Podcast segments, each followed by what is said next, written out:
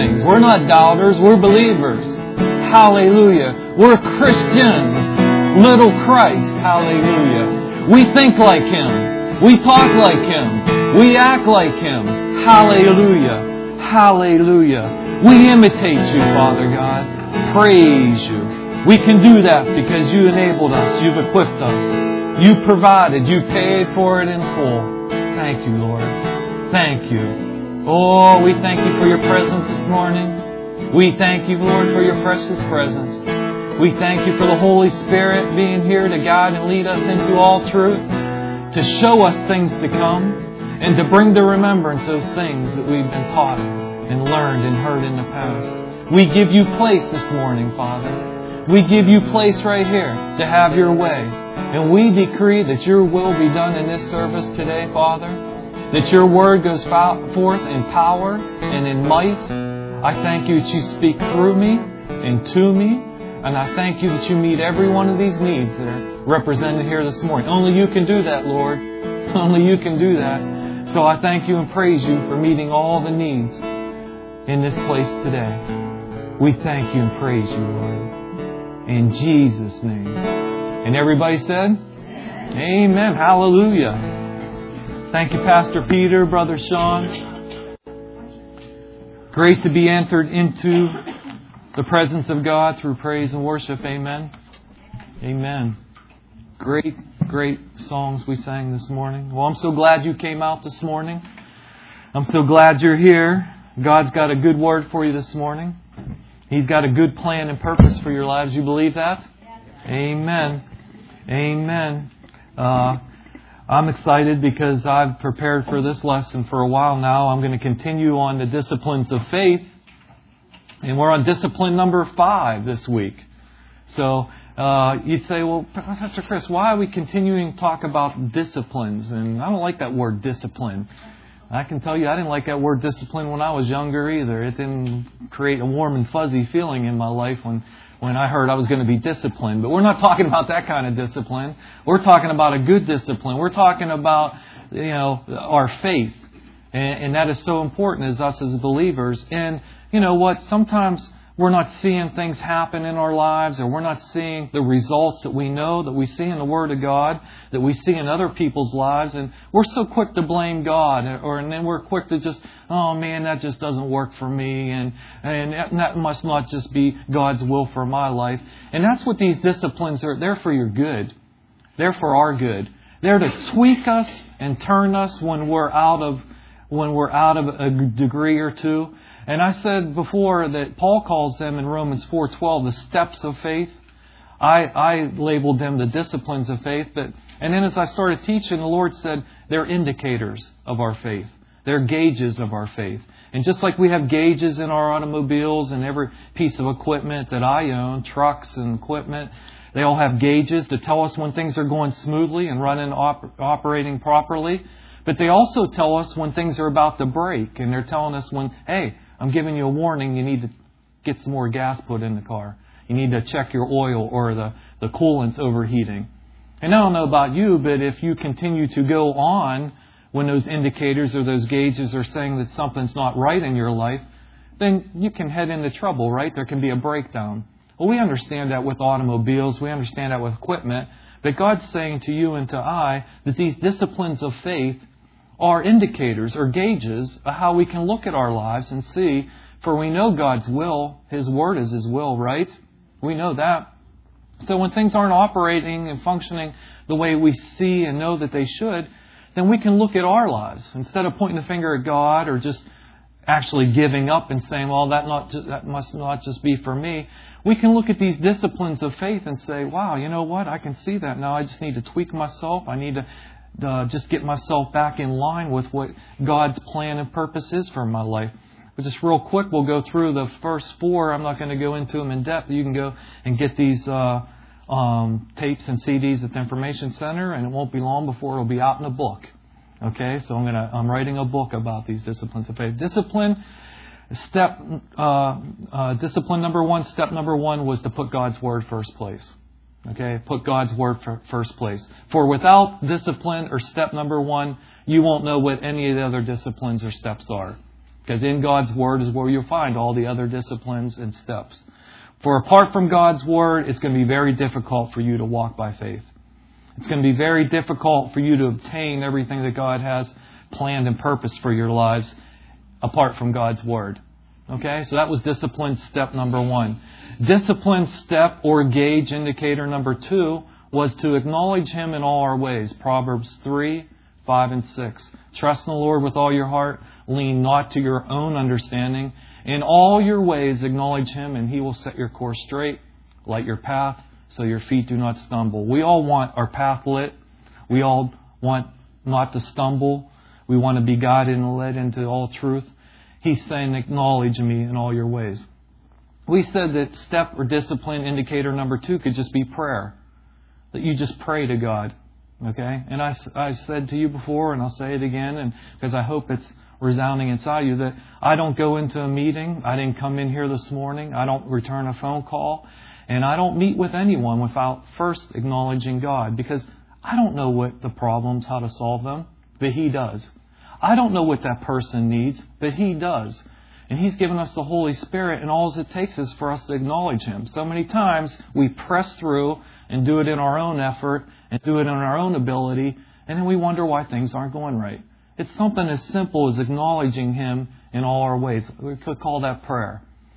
Step discipline number three, or indicator number three, was is to walk in love, stay in love. So important because our faith operates by love.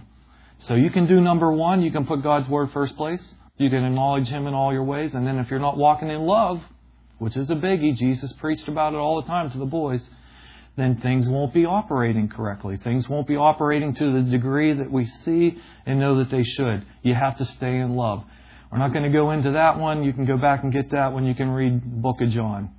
Loving your neighbors as you love yourself. That's anyone that's next to you. That's not the neighbors living right around your house. That's the person standing next to you in Walmart. That's the person that's sitting beside you in a restaurant. That's your neighbor.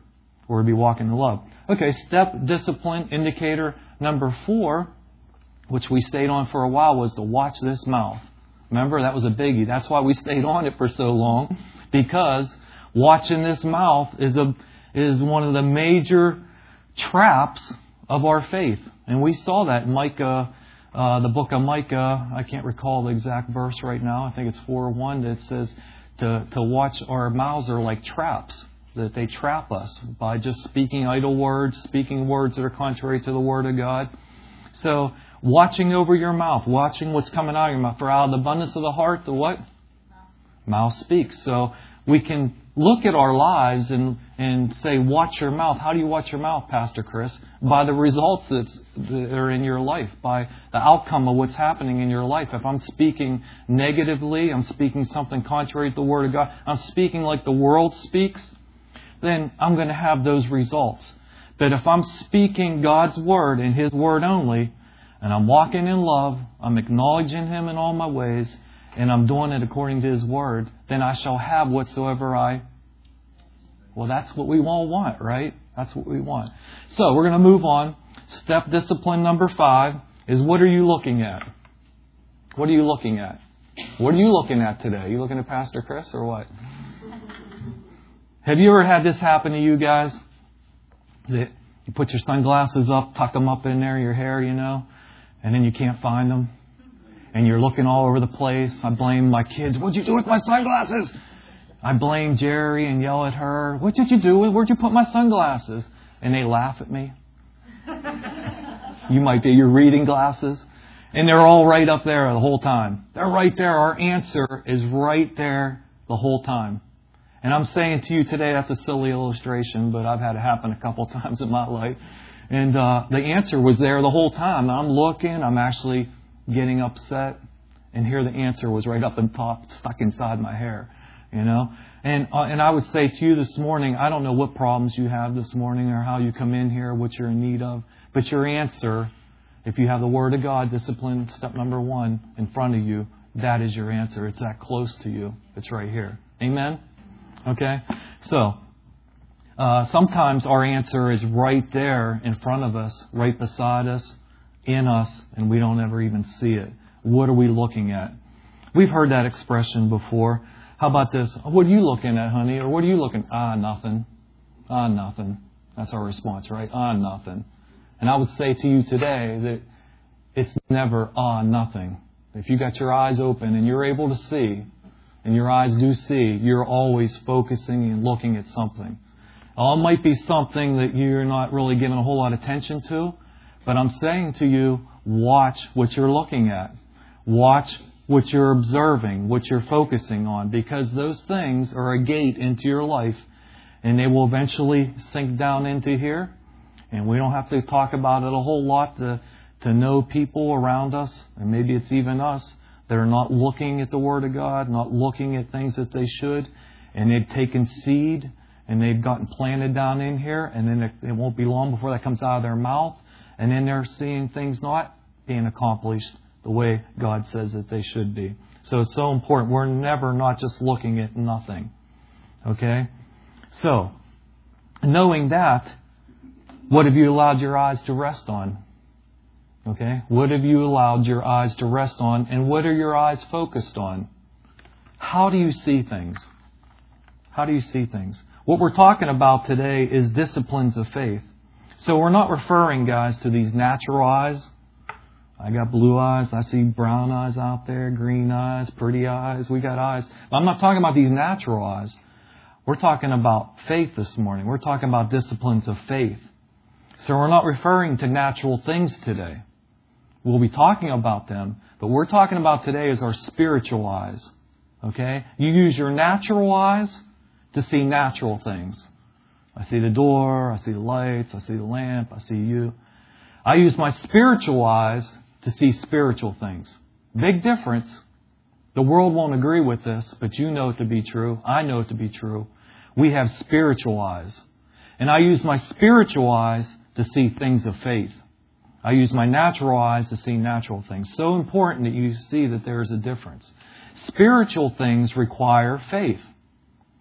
So if I can see it with these natural eyes, like I look back here and see the clock, look back here and see blonde hair, then I don't need faith to see that, right?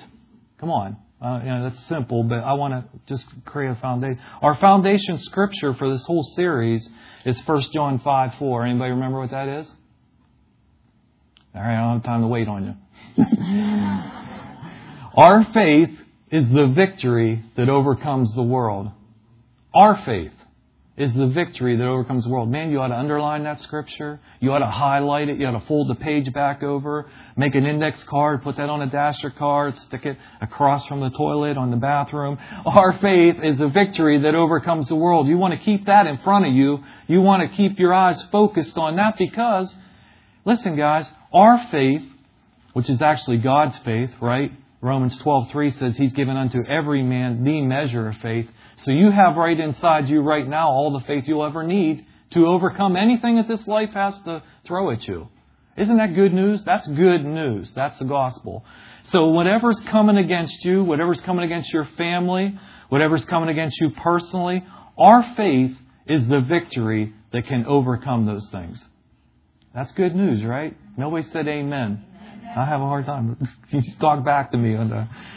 So no matter what you and I need to overcome in this world, we can do it by faith. What's the Bible tell us? We're to walk by faith and not by what? Well, how is that, Pastor Chris? That's 2 Corinthians 5 7. That's crazy, Pastor Chris. Why did God give us two eyes to see if He didn't want us to live by them?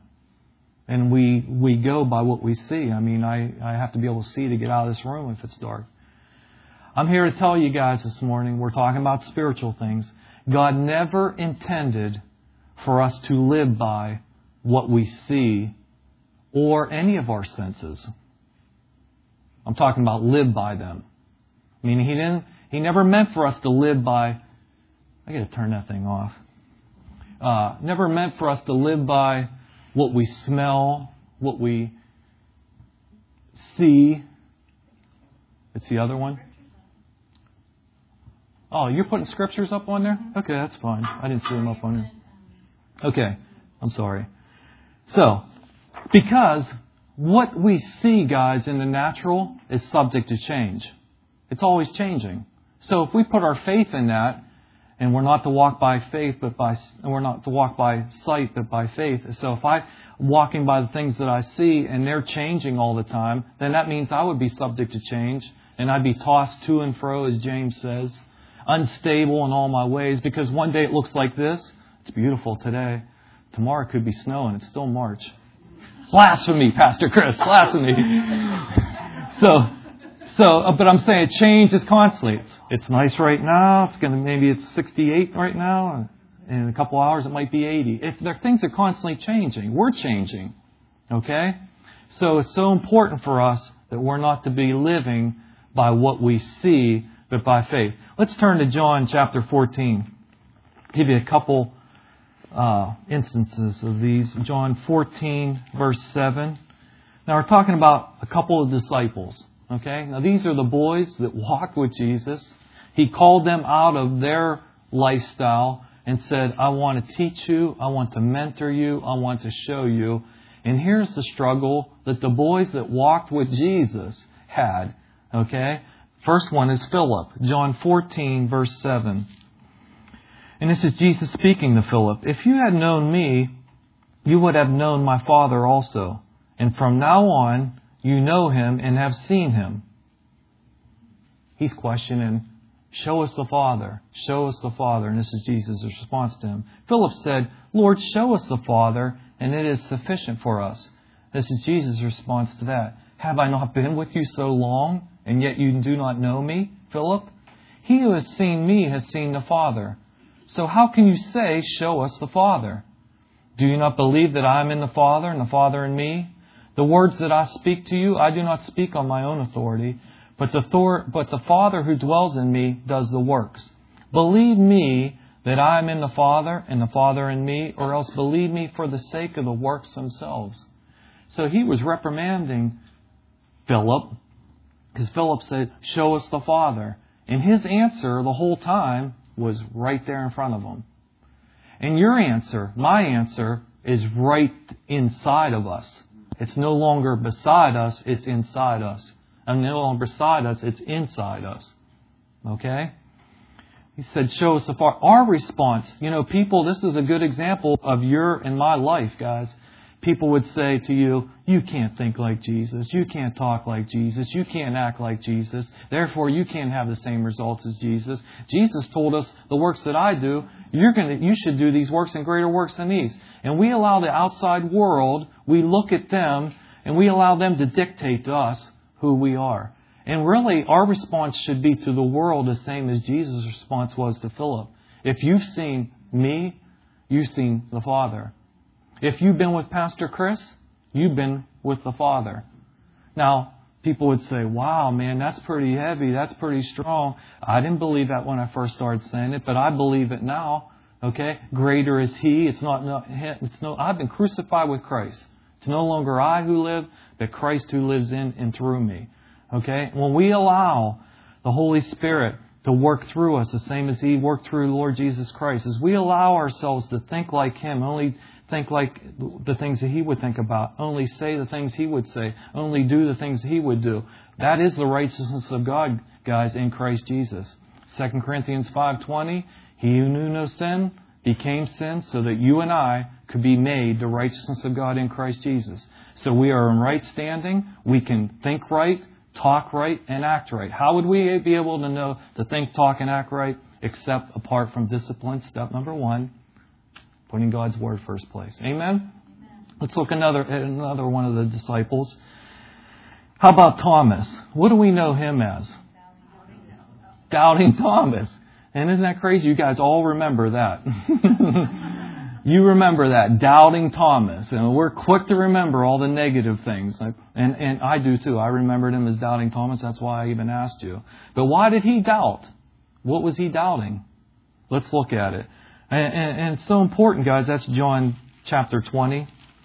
I want you to be able to relate to this because if you can't relate to it, then what good is us looking into this and it won't be uh, applicable to your life. If if I can apply this to my life, if I see Philip, you know, he was questioning, show us the Father. I need to see the Father, Jesus. And he's saying, if you've seen me. So what that's saying is, is because Jesus became the Word, guys, is if I look at this, I can see the Father. Because Jesus, the Word, became flesh. So if I'm saying, I don't hear from God and He never speaks to me and, and I, I, I don't know how to even hear Him, and I would say to you, well, get into the Word of God. Because if you've seen the Bible, if you've seen His Word, you've seen Him. So, John chapter 20, this is doubting Thomas. In verse 24, it says, Now Thomas called the twin, one of the twelve, was not with them when Jesus came. This is talking when Jesus was resurrected from the grave and now is coming back to show himself to the boys. And the other disciples therefore said to him, We've seen the Lord. So he said to them, Unless I see his hands and the print of the nails, and I put my finger into the print of the nails, and I put my hand into his side, I will not believe. That's doubting Thomas. It didn't say that he cannot believe. He said, I will not believe. Verse 26. After eight days, his disciples were again inside, and Thomas with them. Jesus came, the doors being shut, and stood in the midst and said, Peace to you. How's that happen? How's that happen? The doors are shut, and he gets in there. He said to Thomas, Reach your finger here, Thomas. Look at my hands. And reach your hand in here into his side and put it into my side. Do not be unbelieving, but believing. Another version says, Do not be faithless, but faithful. Believing in faith. And Thomas answered and said to him, My Lord and my God, like he just got it. Jesus said to him, Thomas, because you have seen me, you have believed. Blessed are those who have not seen and yet have believed. That would be you and I. But how about all those people outside this church building that don't come here on a Saturday night, Sunday morning at 9 or 11, and they're saying, I don't believe. I can't believe. Okay? I got to see it. I hear what you're saying, but I don't believe it. We can't be a doubting Thomas, guys. We're not called to be a doubting Thomas. We're, we're believers. That's why I shared in the opening prayer there. We're believers. We believe this. We believe that God is who He said He is and that He's a rewarder of those who diligently seek after Him. So, how's faith come then? We're talking about Thomas. We're talking about Philip. How's faith come? This isn't a trick question. By hearing. What verse is that? Romans 10:17, right? Romans 10:17. Faith cometh by hearing, and hearing by the word of God. Faith doesn't come by, uh, well, I heard that. I heard that last week, Pastor Chris. I heard that. I don't need to be there today. No, it says faith cometh by hearing. It's a process, hearing it over and over and over and over and over. I don't know about you, but when I hear one th- when I hear something one time, very unlikely that that thing's going to set down inside here. Okay? Not to say that it wouldn't, but you know, when I'm trying to remember names, I have to repeat them like six times myself. I'll walk away from you and say, that was Louis. That was Louis. That was Louis. That was Louis. That was Louis. That's how I remember. Faith coming by hearing, and hearing by the word of God. you might be remember, able to remember names the first time. I, I'm, I'm working and getting better at that. So how's faith come? Faith cometh by hearing, and hearing by the word of God. We also see from the Bible that faith is what pleases God. And we want to please our Heavenly Father, right? Hebrews 11:6. So for us to develop the faith that we already have, according to Romans 12:3, you already have the faith. So that's what these disciplines are about: is de- developing that faith. So many Christians say, "Well, I wish I had more faith. You know, I wish I could obtain. I wish I had the faith of so and so, Pastor John. I wish I had the faith of, of Kenneth Hagin or something." And I'm saying to you guys that God placed inside of you, according to Romans 12:3, all the faith you'll ever need to do whatever He's called you to do and to be. You don't need more faith. You just need to develop that faith. So, how many times have you heard that seeing is believing? We've all heard that, right? Especially from the outside world. No, it's not. No, it's not. Seeing is not believing. Example I don't have to see it to believe it. I'm sure there's women in here today. There might be men wearing cologne, women wearing perfume. I don't have to see it but I can recognize it and I know it's here, right? I don't have to see it to believe it. I smell it. How about the wind? I don't have to see it. I don't even have to see the trees ruffle or the leaves ruffle. I can feel it. And I know it's I don't have to see it, but I know it's there. Seeing is not believing. So important. Because this is a big indicator or a, a, a big gauge on the dashboard that a lot of Christians fall into the trap is I got to see it first. I, I went and got prayed for and I still got that mark on me and I still I still my hip's still out of place. No. Seeing is not believing. Faith is believing. That you received when you were prayed for. Believing you received when you asked for it. Okay? If you have if you're waiting to see it, guys, it's going to be a long wait. Okay? I'll prove it. Would you believe if you saw a miracle? How about if a miracle happened this morning, right here, right up in front of all of you? Would you believe? Be quick. Don't be so quick to answer. Be careful how you answer that. Would your faith increase if you saw a miracle happen right up here? Would your faith increase? Remember the disciples and the people of Jesus' day? They saw miracles every day. It said if we wrote it down in the book, in the Bible, that the world cannot contain all the books. And yet they didn't believe. They saw miracles. They saw Jesus doing miracles, raising people up from dead. And they were more concerned because it happened on a day when they said it shouldn't happen than the miracle that he said, if you've seen me, you've seen the, that God showed up here on this earth and, and did his will, and, and they hung him on a cross. They did not believe. So, I would say to you that a lot of times we don't believe just because we see a miracle. Okay? How about this? How about the, the disciples and Jesus walking on the water? We're going to look at that right now. And how about Peter walking on the water? Did their faith in, increase? No, Jesus reprimanded them, remember? Let's look at that right now. Matthew chapter 14. And the reason I'm saying this to you, and the reason we're going there is, is because I, you know, uh, we don't want to be moved by what we see. And this is a biggie. We want to be moved by the Word of God and come hell or high water, which that's the, that's the emphasis of this little illustration, hell or high water, there was a storm, I'm going to stand and believe on the Word of God. Okay? Faith doesn't come by miracles. Faith doesn't come because I see a miracle. Faith cometh by hearing and hearing by the word of God. Matthew chapter 14, verses 22. Verse 22. It says, Immediately Jesus made his disciples get into the boat and go before him to the other side, while he sent the multitudes away. So here we go. Jesus said, Get in the boat, boys, go over to the other side, and I'll catch up with you. He, and he, he stayed back to send the multitudes away. So this is where we're at. And when he had sent the multitudes away, he went up on the mountain by himself to pray. Now the boys were crossing the water. Now when evening came, he was there alone. But the boat was now in the middle of the sea, and uh oh, were tossed by waves, for the wind was contrary. When it says the wind was contrary, that sounds like a storm to me. And maybe something in your life right now, today, is contrary to the Word of God. Okay? Maybe there's a storm brewing in your life, or it's already brewing. Maybe you're already out in the middle of that lake, and your boat's going up and down and up and down. Don't forget, though, verse 22 there, where it says, Jesus made his disciples get in the boat and go before him to the other side. He gave them the word. Now, in verse 25, it says, Now in the fourth watch of the night, which is in the middle of the morning, Jesus went out to them walking on the sea in that storm. And when the disciples saw him walking on the sea, they were troubled. You could say they were terrified, saying, It is a ghost. And they cried out for fear. But immediately Jesus spoke to them, saying, Be of good cheer, boys, it's I. Do not be afraid. And Peter answered him and said, Now remember, nobody said anything about the storm being settled there. There's still a storm brewing out there. In fact, it was stormy, and then they saw this figure walking up and down through the waves coming towards them. That's pretty freaky, right? it's like, whoa.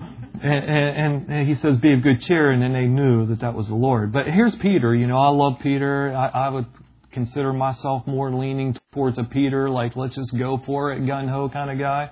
And he says, Lord, if it is you, command me to come to you on the water. Now, the storm's still taking place, the, bo- the boat's being rocked back and forth. And Jesus said, Come. God is Word. Discipline, step number one.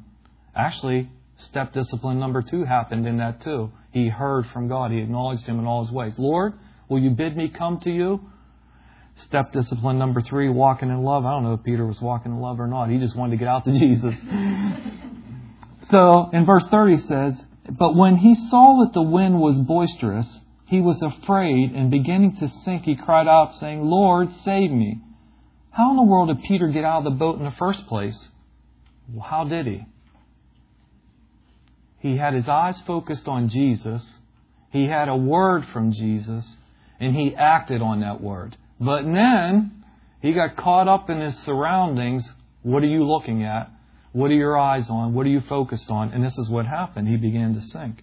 And immediately Jesus stretched out his hand, faithful Jesus, and caught him and said to him, Oh, you of little faith, why did you doubt? And when they got into the boat, the wind ceased. And then those who were in the boat came and worshipped him, saying, Truly, you are the Son of God.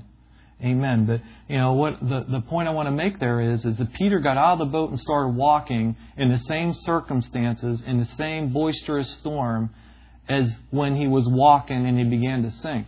What was the difference? He took his eyes off of Jesus.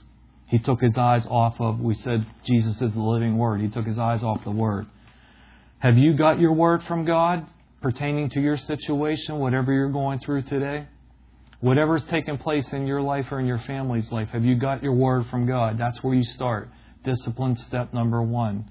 Discipline step number two is acknowledge Him. Have you said, God, is this the time that I should act on this? Is this the time I should go get prayed for, have hands laid on me? So important for you to do it in His timing and not our timing. Have you got your word from God? Hebrews 12:2 says that He is the author, the perfecter, and the finisher of our faith. That's one of my favorite verses because listen, He authored this thing. What thing? It says in Romans 12:3, He's given unto every person the measure of faith. He authored my faith. He's perfecting me right now. He's perfecting you being in this class on a Thursday morning. And you know what? He is faithful to finish it. He will finish it. It's not about you and I. It's about you and I believing in what He's already done. We sung that today. He already did it all, right? He did it all. He conquered the grave. If He conquered the grave and all hell and the devil and all his cohorts and death, what is left for Him to conquer? Nothing. And what's the Bible says? That we're seated with Him in heavenly places right beside Him. What's your perspective? What are you looking at? Are you looking at it through the eye, your natural eyes? Or are you looking at it through the eyes of what God's Word says about you and I? So important that you and I never take our eyes off of Lord Jesus.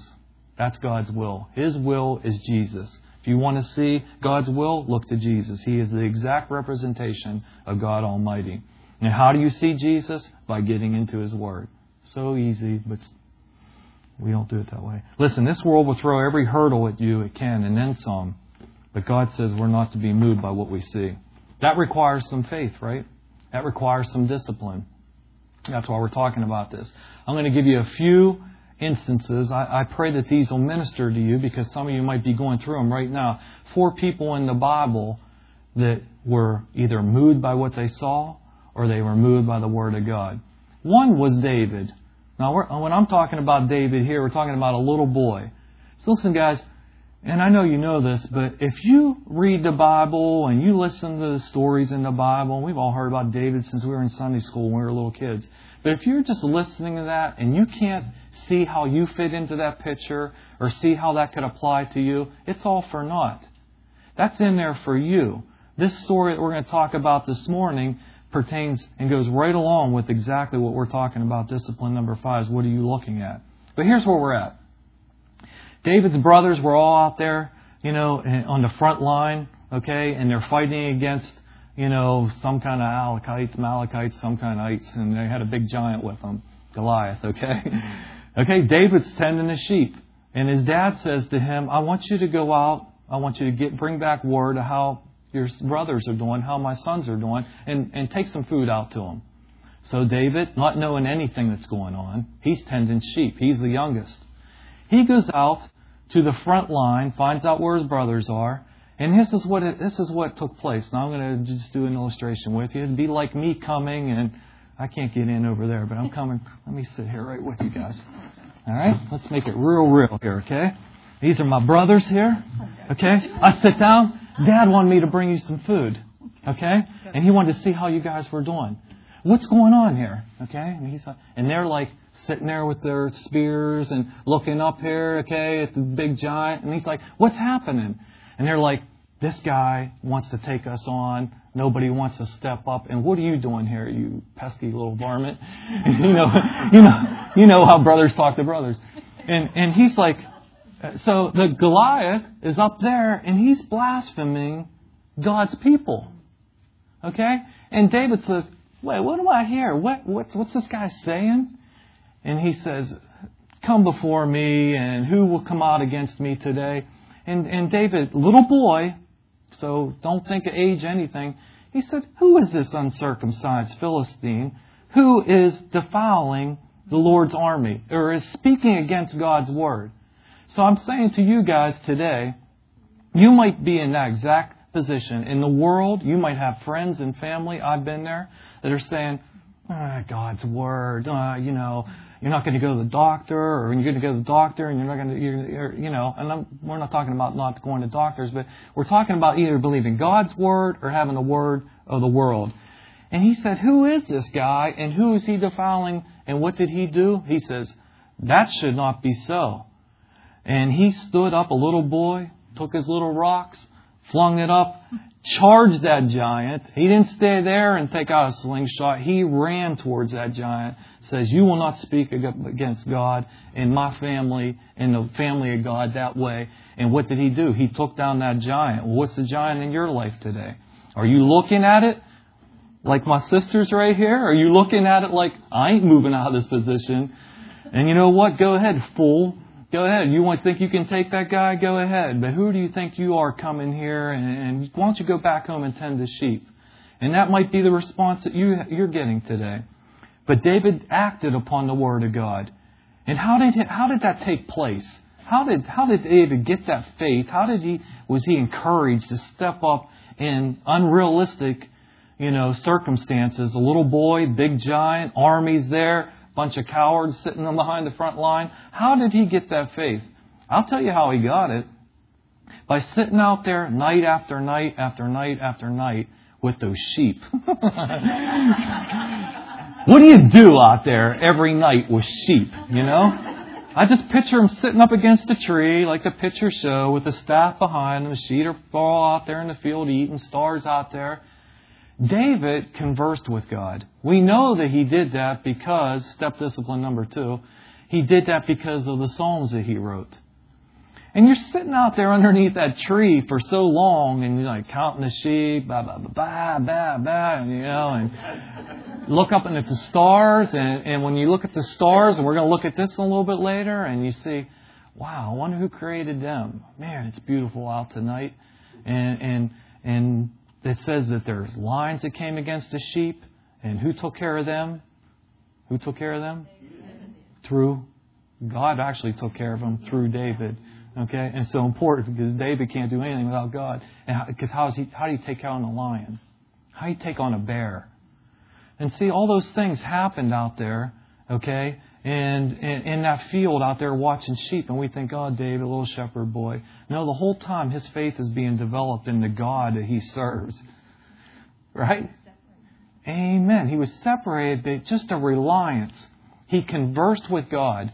And it's so important for you and I to be in that same position. We want to converse with every, all the specialists and all the accountant men and accountants and all the doctors and all those things without when bypassing the one with all the answers.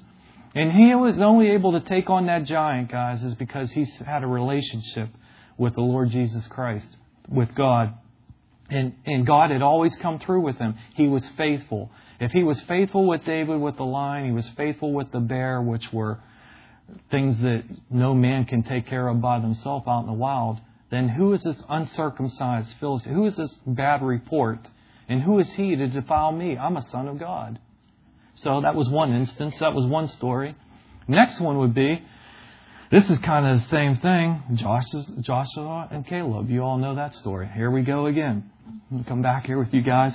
I can't fit in there. So, all right. God gave him his word. Okay. He said, I'm going to take you to the promised land. And here's where we're at. he says to Joshua and Caleb and 12, uh, each one from the tribes, I want you to go spy out the land that I've already given you, and I want you to bring back a report to the people. So, God had brought them through the Red Sea, took them through the desert, supplied all their needs, told them what He was taking them into, and this is where we're at. We get 12 pastors. There's 12 pastors, because they really were pastors. They come back preaching what they saw. And that's what pastors do. They saw in the Word. Okay, so 12 of them go out, and they're looking through the brush. Okay? Picture yourself. Looking through the brush, and they look into the promised land. And they see, wow, look at the size of those grapes. Look at those walls, and look at those mansions. And then all of a sudden they see the people that were behind the walls. And 12, you know, 10 of them were like, whoa, they hurried up.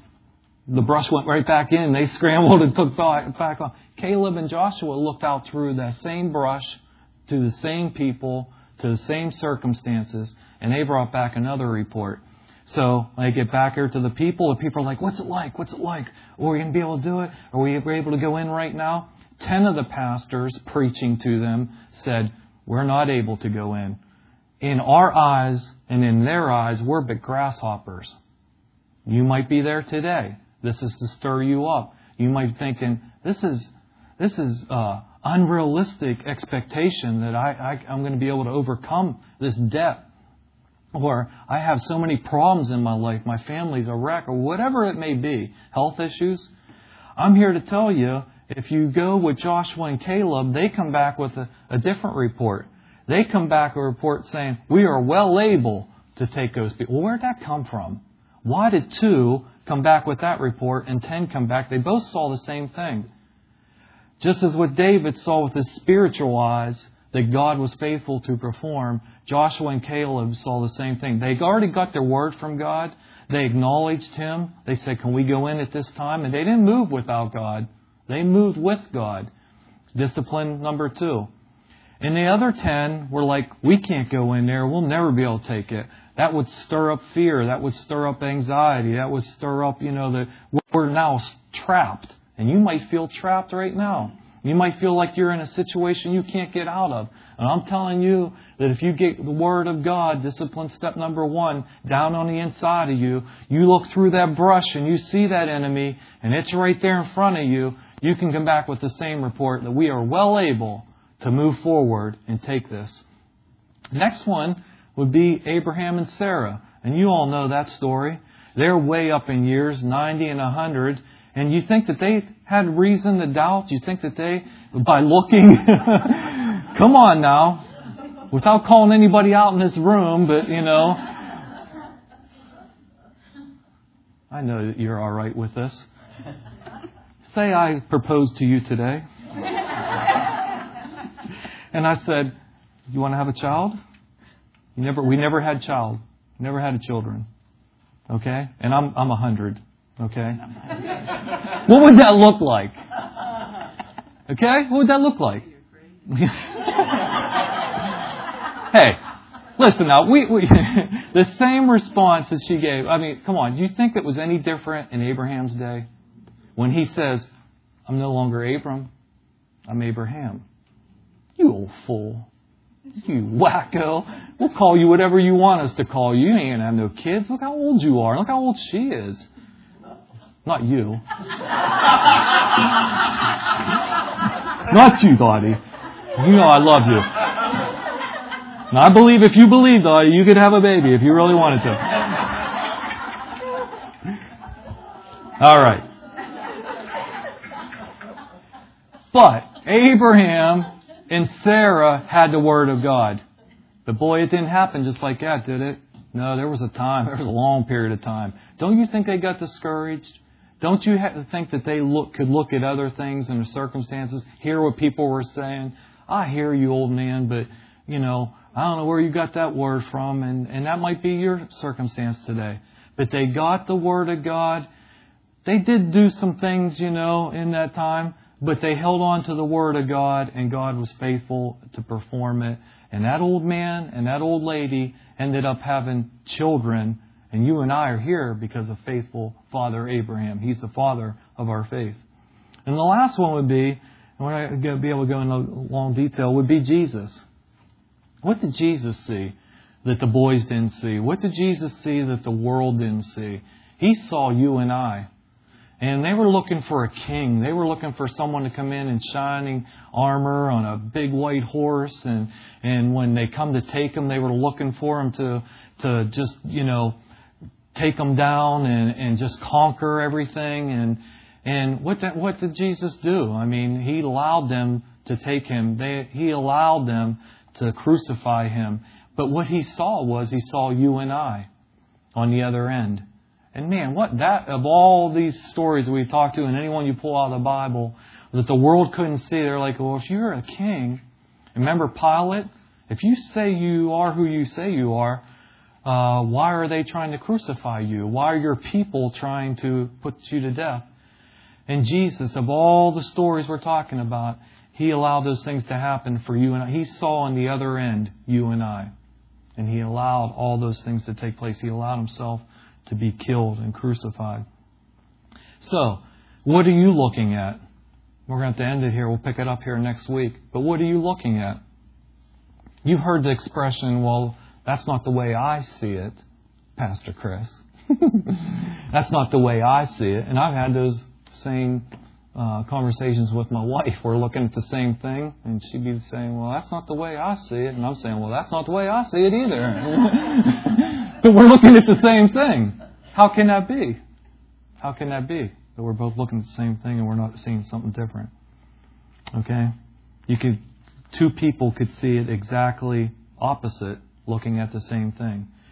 So I just challenge you this morning, if you can remember those four little stories. First of all, David. You can remember Joshua and Caleb.